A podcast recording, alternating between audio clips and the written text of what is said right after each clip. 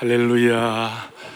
오늘은 전 세계 교회가 아, 기독교 교회가 또 프로테스탄트가 종교개혁 500주년 기념주일로 지키는 주일입니다. 말틴 루터가 종교개혁자였던 말틴 루터가 내주는 강한 성이요 저 찬송을 썼는데요. 여러분이 내주는 강한 성이요 찬송하는 가운데 뭐가 제일 마음에 와 닿아요? 저는 2절에 내 힘만 의지하면은 그 다음 뭐예요? 패할 수밖에 없도다.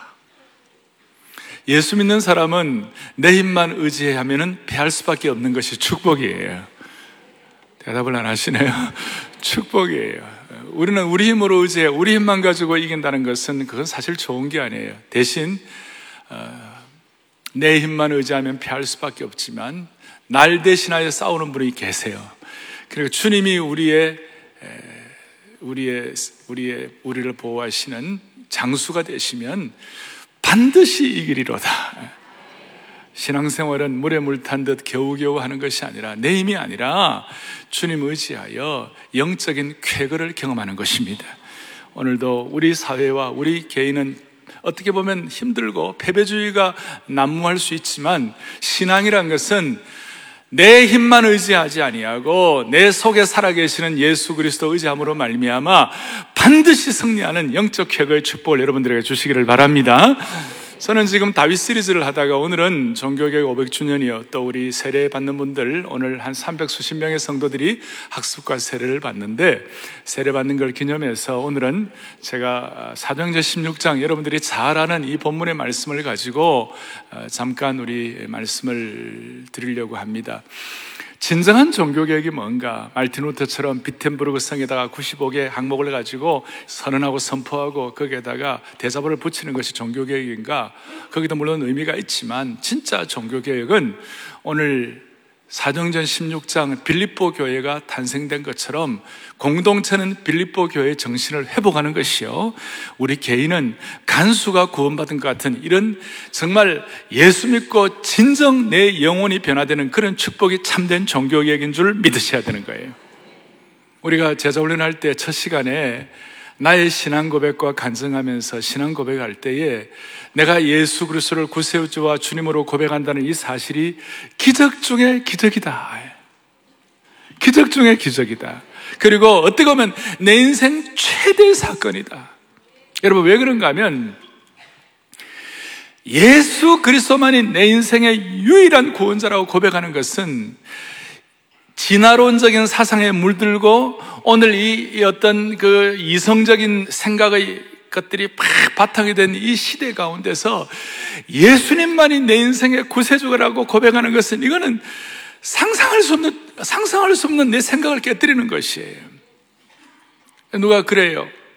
어떤 신앙의 선배가 인간적으로 보면 예수님을 믿는다는 것은 인간적으로 보면 말도 안 되는 논리이고 말도 안 되는 그 논리가 내 영혼을 강타하고 내 영혼을 비수같이 꼽는 것이다 그랬어요. 여러분 이 강남은요 영어로 말 sophisticated city라고 그래요. 아주 똑똑하고 지성적인 곳이에요. 진화론과 인간의 이성, 인간의 생각, 지성 이런 것들이 판을 치는 곳에 여러분 많은 분들이 그러잖아요. 어떻게 구원의 길이 하나밖에 없냐고.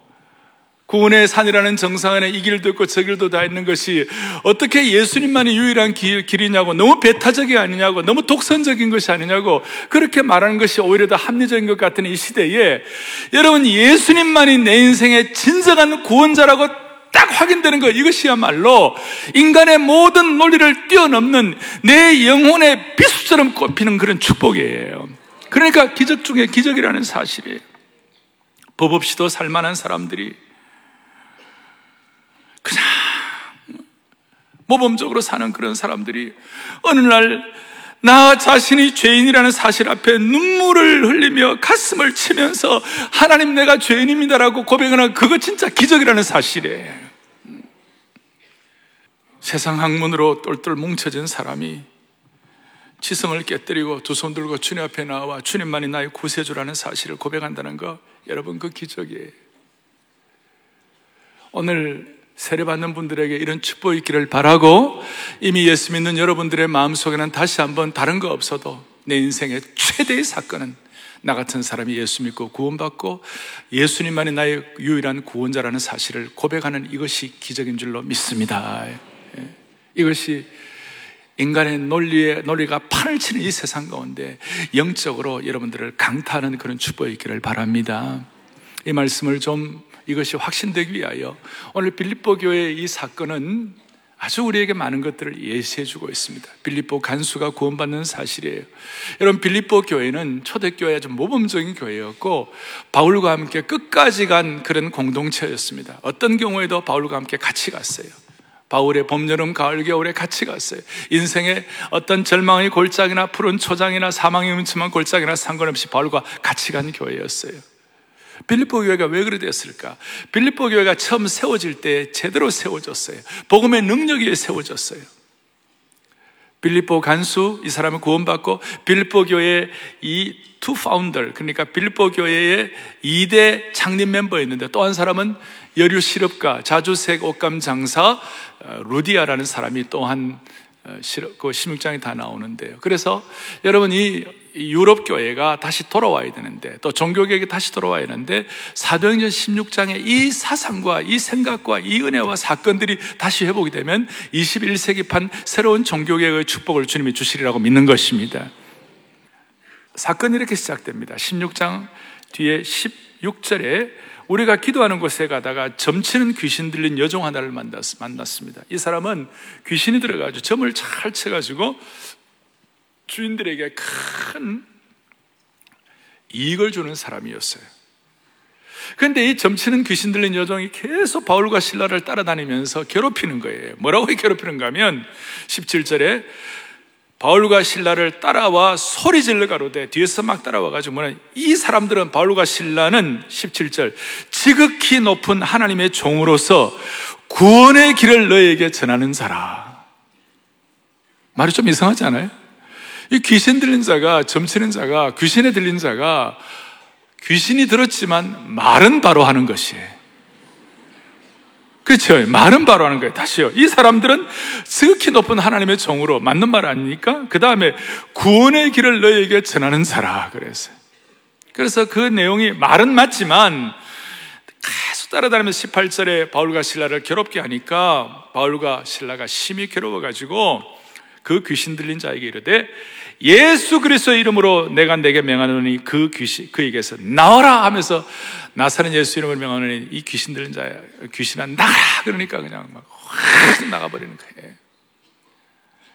무슨 일이 벌어졌는가? 19절에 여종의 주인들이 자기의 수익의 소망이 끊어진 것을 보고 바울과 시를 붙잡아가지고 장태 관리들에게 끌고 가버렸어요. 요즘 말로 하면 경찰서에 끌고 가가지고 우리가 아, 이, 이, 이, 사람은 우리의 수익을 다 끊어지게 하고 그것보다도 또뭐 천하를 어지럽히는 자라 그러면서 20절에 성을 심히 요란케 한다고 말하면서 이제 21절에 로마 사람인 우리가 받지도 못하고 행하지도 못할 풍속을 전한다. 모함을 하는 것이죠. 그리고 22절 보세요. 우리가 일찍 일찍 일어나 고발하니 상관들이 옷을 찢어 벗기고 매로 치라고 피를 흘리고 당시에 고문을 하고 이렇게 매로 치는 이 몽둥이가 그 겉으로는 이렇게 뭐 나무처럼 안에는 쇠몽둥이가 되어 있어가지고 살점이 쩍쩍 떨어져 나가는 그런 고통이 있는 어, 고문을 가지고 매를 쳤어요. 뭐 피가 막 흘렀죠.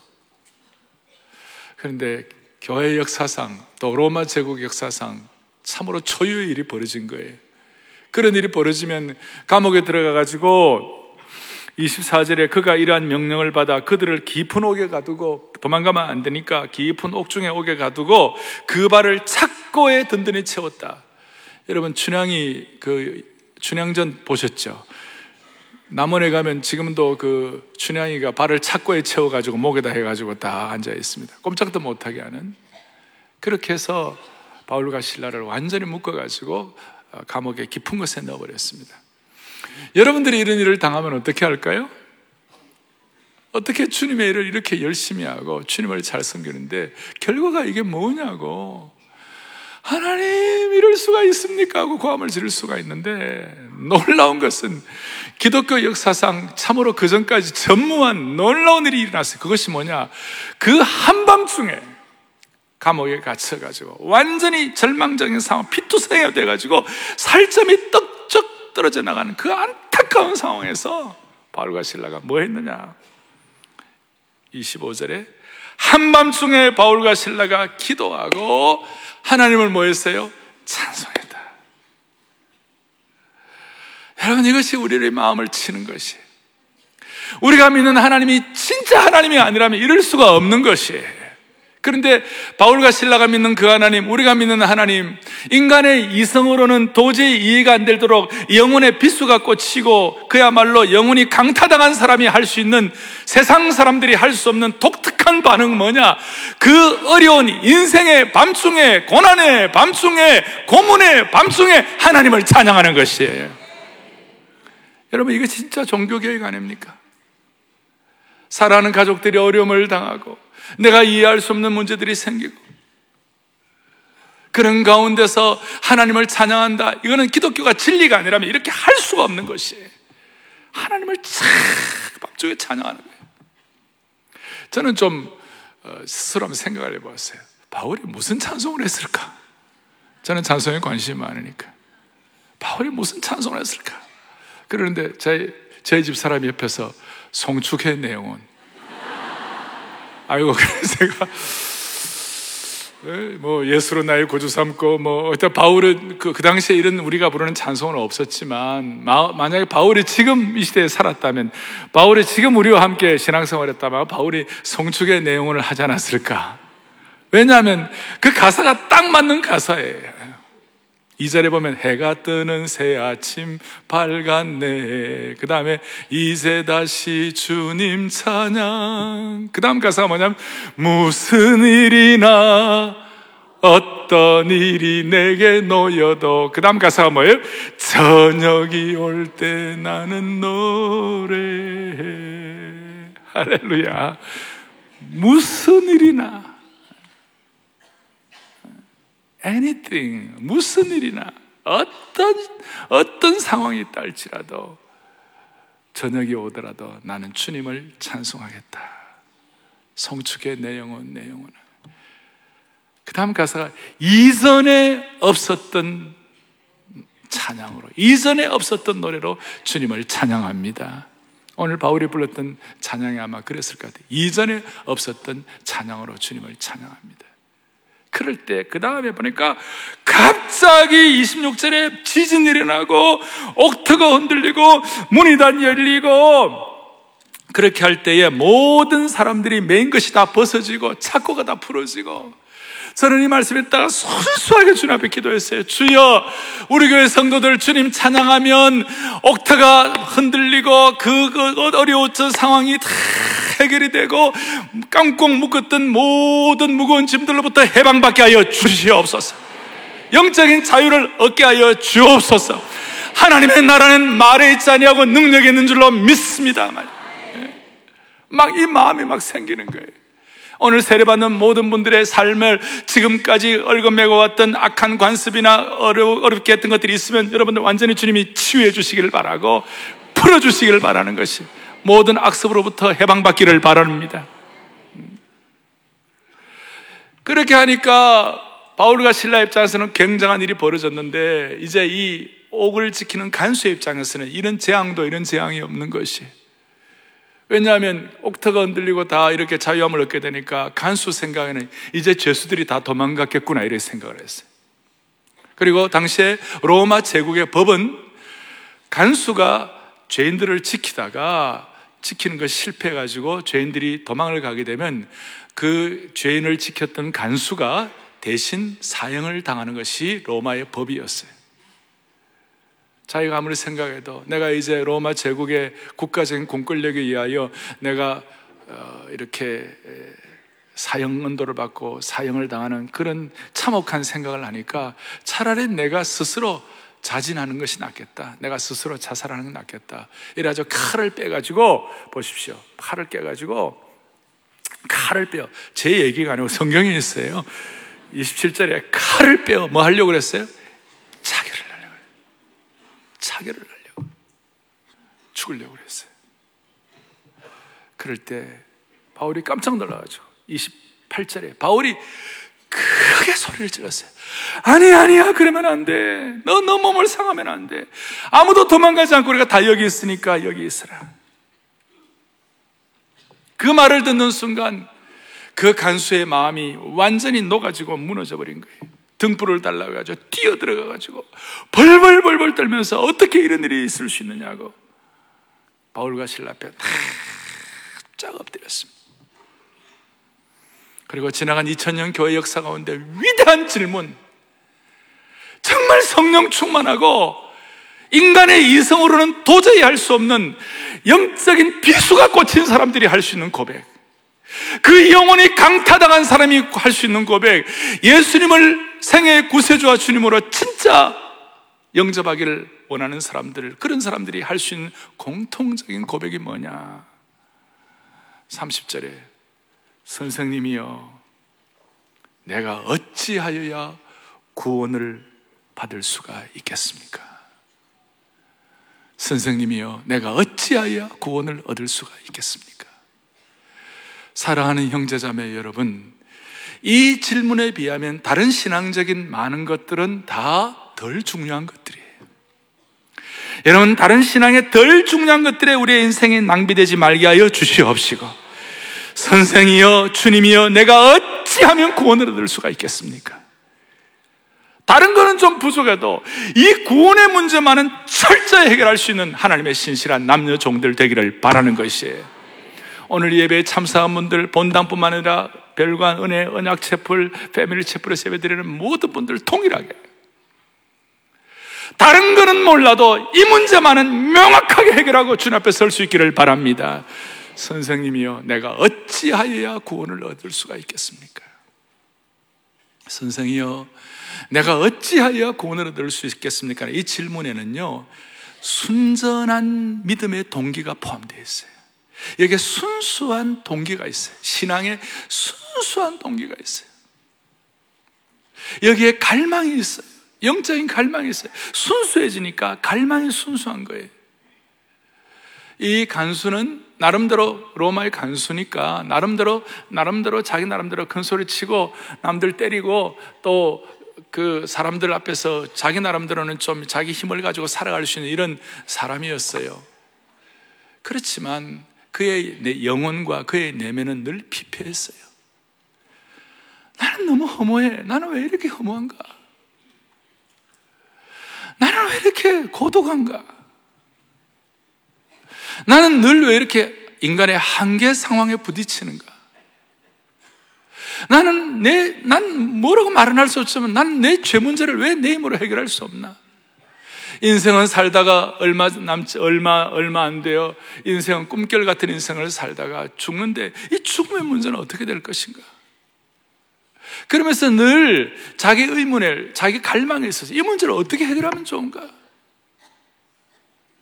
그러던 차에 아까 말씀한 대로 16장 그 귀신 들린 여종이 늘 그랬잖아요. 17절에 이 사람들은 지극히 높은 하나님의 종으로서 구원의 길을 너희에게 전하는 자라. 이 얘기를 자꾸 자기도 모르게 어, 구원의 길을 전해 이 사람들이. 그것이 자기도 나름대로 이렇게 남아 있다가 결정적인 순간에 그의 갈망과 그의 인생의 허무, 그의 인생의 어떤 해결하지 못하는 한계 상황, 그의 인생의 고독, 여러분 고독하지 않아요? 고독을 면해 보려고 결혼을 했는데 아내는 잠을 못 자가지고 밤을 뒤척였는데 남편은 옆에서 쿨쿨 코를 골고 자고 있는 거예요. 고독을 면해 보려고 결혼을 했는데 더 고독해지는 거예요. 안 그런 분들은 그렇게 사시고 고독을 면해 보려고 자식이 있고 가족이 있는데 어떨 때는 자식이 부모의 마음을 모르고 배신을 때려 그럴 때 더 고독해지는 것이에요. 그 한계 상황이죠. 허무의 문제, 죽음의 문제, 죄의 문제, 고독의 문제, 이 문제를 누가 해결할 거예요? 그러면서 갈망과 이거 어떻게 해결할 수 없나? 이 진짜 구원의 문제를 해결할 수 없나? 그러던 차에 그런 소리가 들리고 오늘 이 기적을 체험하고 난 다음에 땅 나온 질문이 선생이여 우리가 어찌해야 구원을 얻을 수가 있겠습니까? 순전한 믿음이에요. 오늘 여러분 사랑의 교회를 여러 측면에서 나올 수가 있을 거예요. 또 교회를 여러 측면에서 내가 너무 외로워서 나온 분도 계실 것이고 또 젊은이들 가운데는 이성 교제를 위해서 나온 분이 있을지도 모르겠고 또 어떤 분들은 경제적으로 핍절하기도 하고 또 몸의 욕심이 너무 힘들고 나오는 여러 동기가 있을 거예요. 뭐 그걸 뭐라고 할 입장은 아니고 그러나 그 동기들이 오늘 조금 더 순결해지기를 바라는 것이에요. 그런 일이 있어 왔다 할지라도 우리의 영혼의 고독, 영혼의 허무, 영혼의 갈증, 이 죄와 죽음과 허무의 문제가 하나님 내 힘으로 해결되지 않사오니 주여 내가 어떻게 하면 구원을 얻을 수가 있겠습니까? 이런 순수한 동기가 회복되기를 바랍니다. 그러면서 이제 31절에 무슨 주 예수를 믿으라 그리하면 너와 내 집이 구원을 받으리라 할렐루야 강력한 바울의 선포죠 그리고 32절 주의 말씀을 그 사람과 그 집에 있는 모든 사람에게 전하니라. 요즘 우리 식으로 말하면 왜 우리가 구원을 받아야 하나? 우리가 왜 죄인인가? 어떻게 하면 구원을 받을 수 있나? 누가 돌아가셨나? 창조주 하나님이. 누굴 위해 돌아가셨나? 죄인인 나를 위해. 왜 돌아가셨나? 나를 너무너무 사랑하시니까. 이런 선명한 복음이 선포되고 나니까 무슨 일이 벌어졌는가? 이 32절에 주의 말씀을 다 전하니까 33절 그 밤그 그 시각에 간수가 그들을 데려다가 그 맞은 자리를 씻어주고 회개가 있죠. 내가 잘못했구나. 그러면서 바울과 신라가 맞은 피 묻은 자리를 다 씻어주고 자기와 온 가족이 다 뭐를 받았어요? 세를 받았어요. 다 세를 받았어요. 순수한 동기로 복음을 받아들이고 말씀을 깨닫고 세례를 받았어요. 오늘은 축복이 우리 모두에게 있은 줄로 믿고 또 있어야 할 줄로 믿습니다. 그리고 그걸 믿고 나니까 그게 되니까 무슨 일이 벌어지는가? 34절 뒤에 그들을 데리고 자기 집에 올라가서 음식을 차려주고 그와 온 집안이 하나님을 믿음으로 크게 기뻐하니라. 줄을 끄십시오. 하나님을 믿음으로 크게 기뻐하니라. 오늘 내면의 동기가 순수하면 세상의 삶이 좀 힘들고 우여곡절 우수 사례가 있다 하더라도 하나님을 믿음으로 크게 기뻐하는 하나님의 축복이 우리 모두에게 개인적으로 맞춤형으로 주어지게 되는 것입니다. 하나님을 믿음으로 크게 기뻐하니라. 울 수도 있습니다. 힘이 들 수도 있습니다. 그렇지만 하나님을 믿음으로 크게 기뻐하니라. 여러분, 이것이 세례받은 이후에 우리의 삶이 되기를 소망합니다. 히브리서 기자는 이걸 깨닫고 난 다음에 신앙인이 뭐냐? 히브리서 6장 11절 12절을 다 같이 보겠습니다. 같이 보죠. 우리가 간절히 원하는 것은 너희 각 사람이 동일한 부지런을 나타내어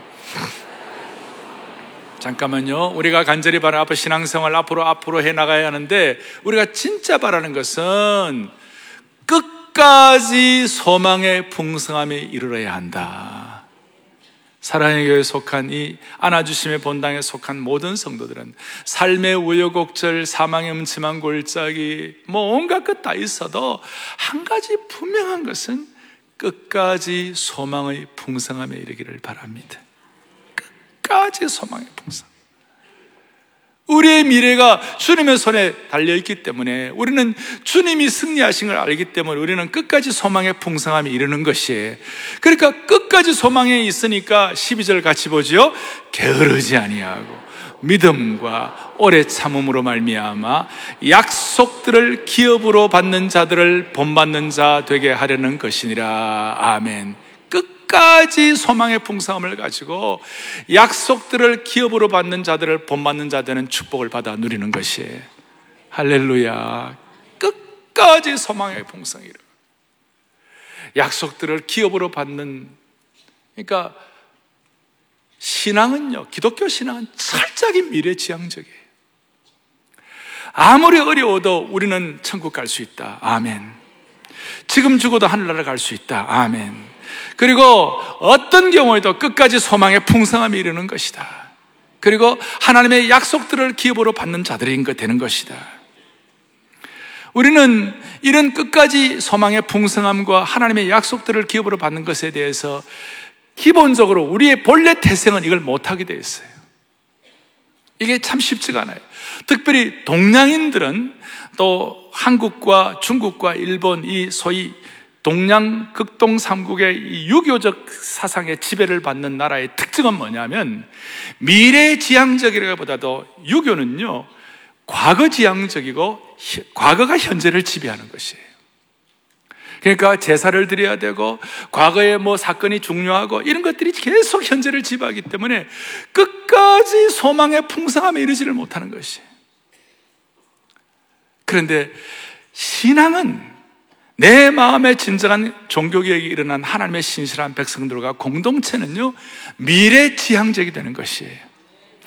한국 사회가 더 이상 동양 사상에 입각한 과거 지향적인 것이 되어서 과거가 현재를 짓누르는 것이 아니라 신앙의 온전한 걸음을 걸음으로 말미암아 끝까지 미래 지향적으로 더 이상 이미 결정된 것 가지고 고민하지 아니하고 하나님의 영광을 향하여 하나님의 내게 주신 미래의 소망을 향하여 비전을 향하여 달려갈 수 있도록 그 마음에 참된 기쁨을 주시는 21세기판 간수의 역사가 저와 여러분과 이 공동체 우리 민족에게 일어나기를 주님 이름으로 축복합니다. 오늘 세례받는 분들에게 이 은혜가 함께 넘치기를 간절히 바랍니다. 할렐루야. 오늘 이 말씀을 근거로 해서 저희 교회 두 분의 성도님이 간증을 하시겠습니다.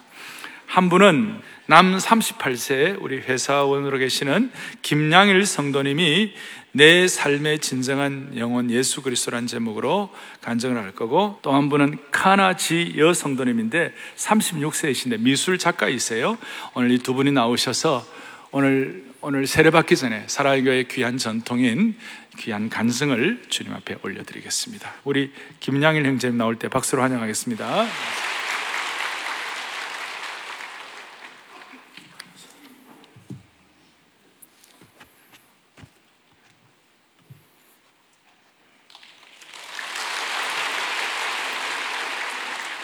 저는 음악을 굉장히 좋아합니다. 어, 대학교 다닐 때는 비보이로 활동도 했었고 늘제 곁에는 음악이 있었습니다. 2011년도에 새롭게 입사한 회사에서 만난 동료분께서 제가 힙합을 좋아하는 것을 보시며 양희 씨, 힙합 좋아하면 교회 한번 가보세요. 복음 성가를 들어보면 진정한 흑인 소울의 삐를 느낄 수 있을 거예요. 라고 하셨습니다. 그 말을 듣고 저는 그게 진짜라면 저는 교회를 다니겠습니다. 라고 농담 반 진담 반 대답을 했습니다.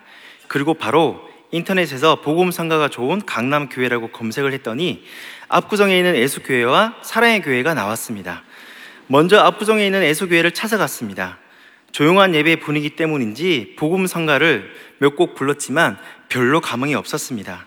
속으로 그럼 그렇지 어떻게 복음 성가 속에 흑인 소울이 있겠어 라고 생각하며 돌아왔습니다.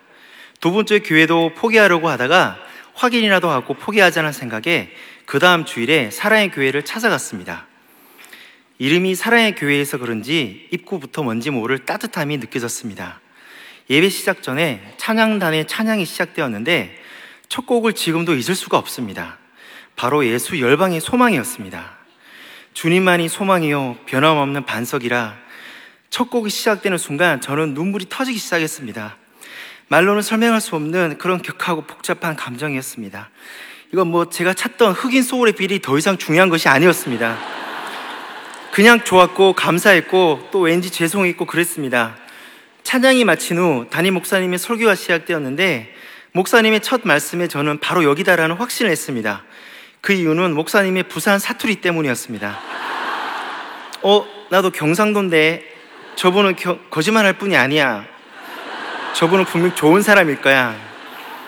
부산 사나이 아이가 라고 생각을 하며 앞뒤 없는 이런 믿음이 저를 목사님 말씀에 집중하게 했습니다. 담임 목사님의 사투리도 사용하시는 주님을 찬양합니다. 그렇게 찬양이 좋아서 목사님 말씀이 좋아서 혼자서 4년 동안 교회를 다녔고 주중에 온라인으로 늘 찬양을 들으며 또 시간 날 때마다 인터넷으로 국내외의 다양한 찬양 영상을 보았습니다. 그때마다 예배는 참석했지만 성경은 읽지 않았습니다. 그러나 찬양 가사 하나하나가 제 마음속 깊이 박혔고 후에 성경을 읽으며 그 가사들이 모두 성경 말씀이라는 것을 깨닫게 되었습니다. 어느 주일 문득 예배를 마치고 뒤를 돌아보았는데 그날따라 유독 수많은 사람들이 밝은 얼굴로 예배당을 나가는 모습을 보게 되었습니다. 이렇게 많은 사람들이 그리고 저렇게 밝은 모습을 하는데 속으로 생각을 했습니다. 분명히 이유가 있을 거라고. 그래, 찬양만 될 것이 아니고 저들처럼 같이 신앙생활하고 더 성경을 배우자 라고 결심을 하고 공동체를 찾아 기도원에 나가게 되었습니다. 다음 주 기도원에 간 첫날 저는 깜짝 놀랐습니다. 저는 저도 적지 않은 나이의 미혼인데 그곳에서 제가 제일 젊은 것이었습니다. 정말 기분이 좋았습니다. 그리고 그곳에서 만난 분들은 제가 세상에서 만났던 분들과 달리 너무나 착했습니다. 특히 GBS 리더분들은 정말 대단해 보였습니다. 그렇게 시작된 공동체, 기도원 공동체에서 2년 6개월이나 시간이 흘렀습니다. 주일 예배와 기도, 기도원 공동체를 통해 복음을 듣고 기쁜 하나님의 사랑과 예수 그리스도만이 나의 유일한 구원자임을 확신하며 예수님을 나의 구주로 영접하였습니다. 이전에 모든 사랑은 조건이 있다고 믿었었는데 말씀과 공동체를 통해 조건이 없는 하나님의 사랑을 경험하게 되었고 특히 제가 그 조건이 없는 하나님의 사랑이 아니고서는 도저히 이 자리에 있을 수 없는 사람이라는 것을 깊이 깨닫게 되었습니다. 그렇게 깊은 사랑을 깨닫고 난 후 저는 제 가족들과 지인들 그리고 직장 동료들을 조건 없이 사랑하게 되었고 그 후 하는 일도 잘 되고 주변 사람들과의 관계도 좋아졌습니다. 쌀쌀맞은 성격이었던 제가 많이 변했다고들 합니다. 그리고 최근에는 지인 두 분을 전도해 사랑 많은 사랑의 교회에 같이 다니고 있습니다. 앞으로 전 제가 존경하는 리더들처럼 기도원 리더들처럼 되고 싶습니다. 조금 더 말씀을 배우고 제자 훈련도 하고 리더가 되어서 제가 받은 그 조건 없는 사랑으로 섬기고 싶습니다. 그리고 찬양으로 들고 해외 아울리치도 가고 싶습니다. 또 회사 내에서 크리스찬 밴드를 만들어 함께 찬양하며 전도도 하고 싶습니다. 감사합니다.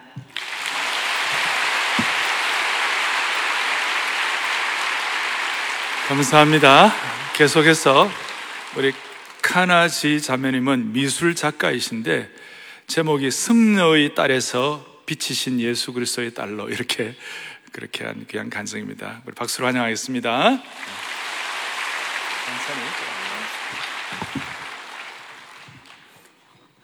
저희 아버지는 결혼과 가정이 허락되는 태고정 승려이셨습니다. 어머니도 역시 늘 백일 기도를 올리시는 독실한 불자이셨습니다. 그렇게 날 때부터 30년을 넘게 불교 신자로 저는 살았습니다.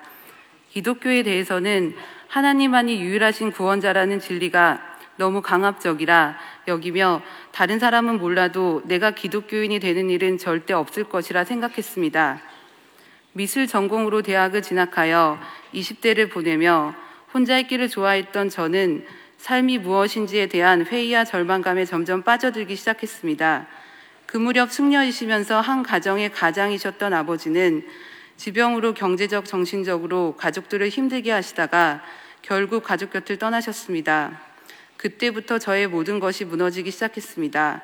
오빠의 연이은 사업 실패로 오빠는 물론 저까지도 개인회생 절차를 밟아야 할 지경이 되었고 순수 미술을 하는 제가 작품은 뒤로 하고 돈을 벌기 위해 학원 강사, 디자이너, 회사원, 인테리어 사업 등 닥치는 대로 일을 해야만 했습니다.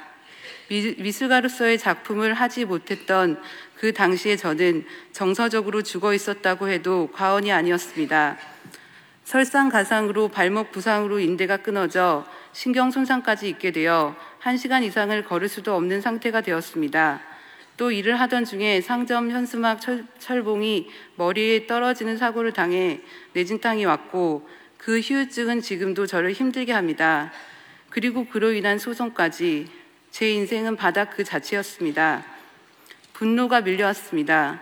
살아갈 이유가 없는 삶이라 여겼고 나보다 행복해 보이는 모든 사람들이 부러웠습니다. 그러나 저는 그 바닥에서 저를 기다리고 계시는 하나님을 만났습니다. 한예중 시절부터 좋아했던 언니가 사랑의 교회에 가보자고 했습니다. 사실 저의 가정 배경을 아는 사람이라면 그렇게 교회에 가자는 말을 쉽게 할 수가 없었을 텐데 그 모두를 알고 있는 언니는 담대하게 저를 교회로 인도했습니다. 몇 번의 거절과 고민 끝에 어렵, 어렵게 교회에 발을 디딘 그 순간 저는 많은 눈물을 흘렸습니다. 사실 믿음이 무엇인지도 모르고 내 상황에 대한 슬픔 때문에 울었다고 생각했지만 지금은 내 영혼의 고향으로 돌아왔기에 흘린 눈물이 아닐까 생각합니다. 하지만 불교도에서 기독교인이 되는 것은 쉽지만은 않았습니다. 많은 영적 싸움이 있었습니다. 그런 저에게 저를 인도한 언니의 소개로 다락방에 참여하게 되었고 후에 알게 되었지만 저처럼 불교 신자에서 기독교인이 되셨던 순장님의 영적 카리스마와 강력한 겉면으로 시작된 성경 읽기와 예배와 다락방은 저에게 조금씩 진리를 깨닫게 했습니다. 어릴 때부터 불경을 가까이 했던 저였기에 진리에 대한 탐구나 철학적 사고가 강한 편이었습니다. 그런 제가 성경을 읽으면 읽을수록 빠져들기 시작했습니다. 불경에서 깨달을 수 없었던 제 문제와 부활과 영원한 삶에 대한 선명한 해답을 얻게 되었고 무엇보다 이 세상이 하나님의 말씀으로 창조되었다는 창세기 말씀을 통해 생명이 여기에 있음을 확신하게 되었습니다. 그 후 저는 불교는 종교가 아닌 인간이 만들어낸 철학이라는 결론을 내리고 인생의 문제와 참된 구원은 예수 그리스도 외에는 없음을 확신하며 예수님을 저의 구주로 영접하게 되었습니다. 예수님을 나의 구주로 영접하고 보니 사망의 음침한 골짜기와 같이 지우고 끊어내고 싶은 저의 과거의 모든 순간 가운데서도 목자 되신 주님께서 저를 인도하고 계셨다는 것을 최근 담임 목사님의 설교를 통해 확신하게 되었고 엔게디의 다윗을 보며 용서라는 것도 배워가고 있습니다. 그리고 저에게 모든 상처의 근원이었던 가족들 대신 교회에서 만난 지체들이 저의 영가족이 되어 주었습니다. 예수 그리스도를 구주로 영접하고 난 후에 저의 절망적인 상황은 모두 감사로 바뀌었습니다. 눈물과 한숨만 있던 저의 지하 작업장은 생명의 빛을 그려내는 작업실로 변화되었고 다리를 다쳤지만 그림은 앉아서 그리는 것이니 쓸데없이 돌아다니지 않아도 되어 감사했고 기분파에 과하게 다혈질이었던 작가의 페인 모드적인 삶도 많이 바뀌었습니다. 나를 내려놓고 모든 것을 하나님께 맡기니 잡생각이 사라지게 되었고 감사함으로 작품에 몰두할 수 있게 되니 많은 전시 이력과 각종 수상, 좋은 컬렉터님들을 만나게 되었습니다. 저는 골드 안료를 연구하며 실제 금분, 은분 등 아주 고가의 재료로 평면 추상 작업을 하는 작가인데 주로 빛과 에너지를 주제로 작품 활동을 하고 있습니다. 창세기에서 보여주신 신묘막측한 하나님의 그 창조의 빛과 에너지를 어떻게 시각화할 수 있을까요? 절대 불가능한 일이라 생각합니다. 그러나 비록 유한한 삶을 살지만 하나님께서 제게 주시는 영감으로 무한의 하나님과 영원한 삶을 작품에 녹여내어 제 작품과 제가 복음의 도구로 쓰임받고 싶습니다. 저를 여기까지 인도하신 하나님의 그 숨결이 저의 온 인생과 특히 복음 전도자로 쓰임 받는 작가적 삶을 인도하실 줄로 믿기에 오늘 저는 육신의 아버지가 지어주신 지은정이라는 이름 대신에 새롭게 얻은 카나라는 이름으로 세례를 받습니다. 감사합니다.